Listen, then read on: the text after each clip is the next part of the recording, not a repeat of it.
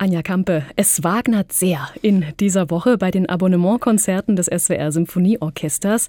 Wagner und auch Bruckner stehen sich musikalisch gegenüber und wir werden Sie als Solistin in Wagners Wesendonk-Liedern hören. In was für eine Stimmung versetzen Sie diese fünf Lieder?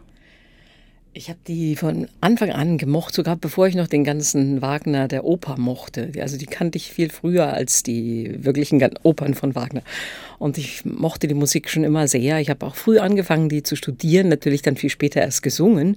Aber sie haben mich irgendwie immer angezogen. Also fand ich musikalisch sehr ansprechend. Also für jemanden auch, der noch nicht Wagner geschult ist in dem Sinne. Ja, es ist ja eben keine Opernpartie, sondern es sind fünf wirklich sehr fein instrumentierte Orchesterlieder, mit denen wir sie hören werden. Wie viel Operngeste steckt dennoch drin in diesen Wesendonk-Liedern? Na, allein der Fakt, dass zwei der Lieder als Studie für die spätere Tristan-Komposition dienen. Also da steckt also sehr viel Oper drin.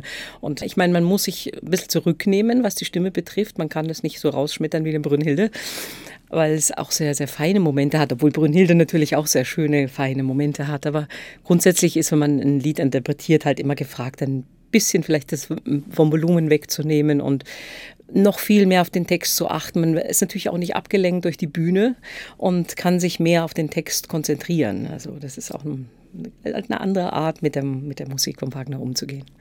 Frau Kampe, Sie gehören ja zu den großen Wagner-Interpretinnen unserer Zeit. Erst kürzlich, im September, sind Sie als Isolde in der großen Neuproduktion von Wagners Tristan und Isolde an der Wiener Staatsoper zu erleben gewesen.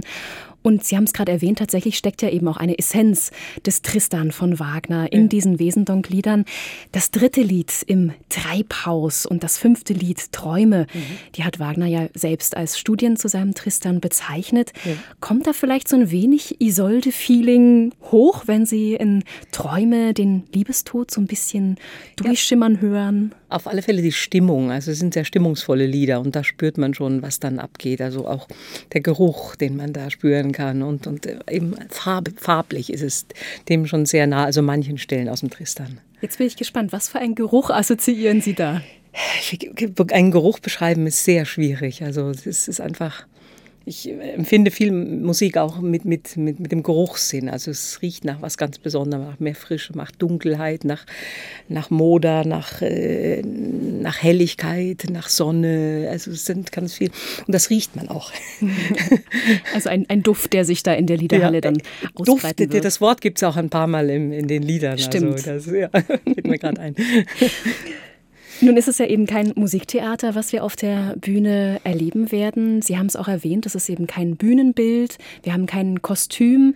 Sie haben jetzt keine klassische Rolle, die Sie verkörpern, sondern es ist wirklich nur Text ja. und Musik, nur in Anführungszeichen natürlich. Fühlt sich Wagners Musik dadurch anders an? Naja, für mich fühlt sich halt anders an. Ich kann nicht in eine Rolle hineinschlüpfen und jemand anders sein, sondern ich bin da ziemlich nackt, also als Mensch, was mir die Worte bedeuten. Man muss sehr viel von sich selber dahin zugeben, was man in einer Rolle ein bisschen vorgeschriebener hat, weil die einen bestimmten Charakter hat.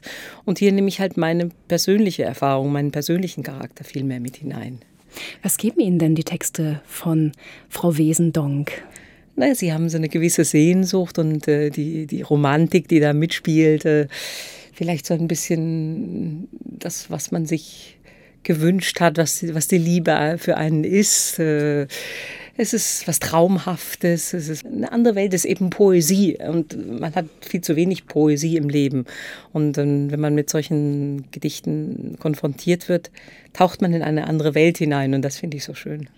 Mit Blick in die Partitur ist mir persönlich aufgefallen, dass diese Sopranpartie ja relativ tief gesetzt ist. Also ja. Sie singen viel in der Mittellage. Ja.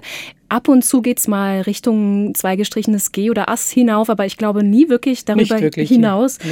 Verglichen jetzt mit so einer Isolde-Partie, die ich mir persönlich als Marathon auch vorstelle, stimmlich. Wie fühlt sich diese Liedpartie für Ihre Stimme an? Ich fühle mich eigentlich sehr wohl, weil meine Stimme in, in, gerade in dieser Mittellage sich besonders wohl fühlt. Also das ist so meine Wohlfühllage. Ich habe die Höhe muss ich auch bewältigen, aber die fällt mir wesentlich schwerer als die schöne Mittellage. Da kann man einfach sanfter mit der Stimme umgehen. Da ist sie einfach präsenter. Also meine persönliche Stimme und äh, ich liebe das ganz besonders. Also wenn man nicht äh, unbedingt die Stimme immer forcieren muss, sondern in einer bequemen Lage kann man sich einfach besser auch mit den Worten ausdrücken. Es ist einfacher, die Worte wirklich dem Publikum zu überbringen, als wenn man in einer hohen Lage singt, wo es für den Sopran sehr schwierig wird, den Text auch genau hinüberzubringen, weil man eben auf technische Sachen achten muss und irgendwie den Ton so konstruieren muss. Und da geht manchmal ein bisschen der Text äh, dabei baden. Ja, man kann vielleicht ein bisschen besser erzählen in, ja, genau, in dieser Lage, ein bisschen ist, natürlicher erzählen. Ja, es ist einfach ja dem, der Sprechstimme halt näher. Ja. ja. Haben Sie ein Lieblingslied? Sie haben fünf zur Auswahl. Ich mag diese im Treibhaus sehr, sehr gerne, diese Studie, weil die hat sowas.